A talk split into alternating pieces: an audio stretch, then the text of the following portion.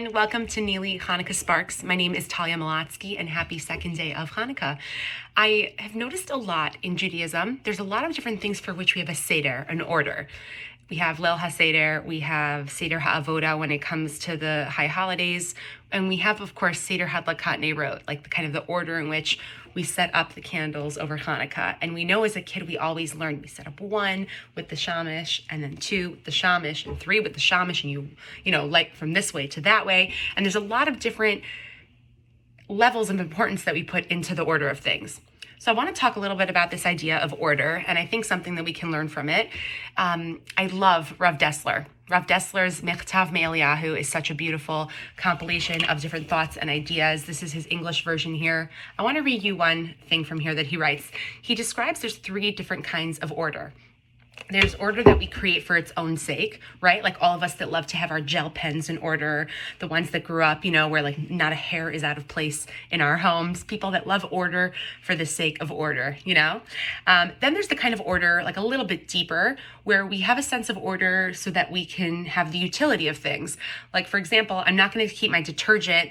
Um, you know, in my kitchen, my detergent, you know, even if it feels more out of place or there's not a specific room for it, I'm going to keep it by my laundry and I'm going to keep my hangers in my closet. We have the sense of order and a Seder for things so that we can use it.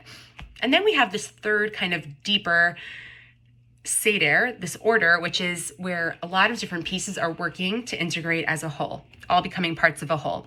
And Rav Dessler describes Am Yisrael, Eretz Yisrael, and all of our Avodat Hashem striving to be toward this third kind of order. Let me read for you here.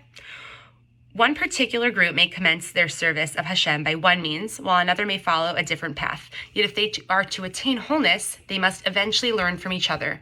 No form of service should be rejected. All the channels of divine service are available and should be used by everyone, each in his particular way. What a fitting message. When I read this, I smiled with what's going on in the world right now, but I feel like sometimes we associate with Israel when we think, oh, the long lines and oh, things aren't always in order and people are yelling and screaming when you go into the shuk and you know people are pushing their way to get onto buses. So kind of those first two levels of order we don't really think of when we think of Eretz Yisrael.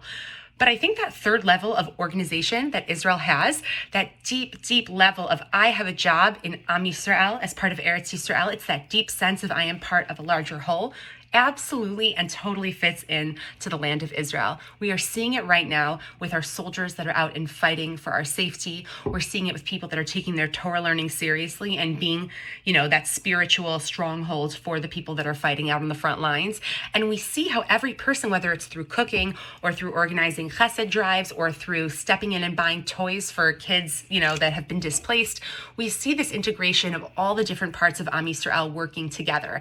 And that to me is such a beautiful message of Hanukkah. When we see each candle, it's not just that, you know, we have day one, day two, day three, and it's cute. It's really that we have the integration of all the different candles, right? And as we see that they culminate on the last night when it's really like the fullest and, you know, and the kind of the apex of the Hanukkah holiday, hopefully we can start to see that represented by day two, which is the first time that we start to see two different nights, two different energies that are created, put together, all toward glorifying Hashem's name and creating light in the world.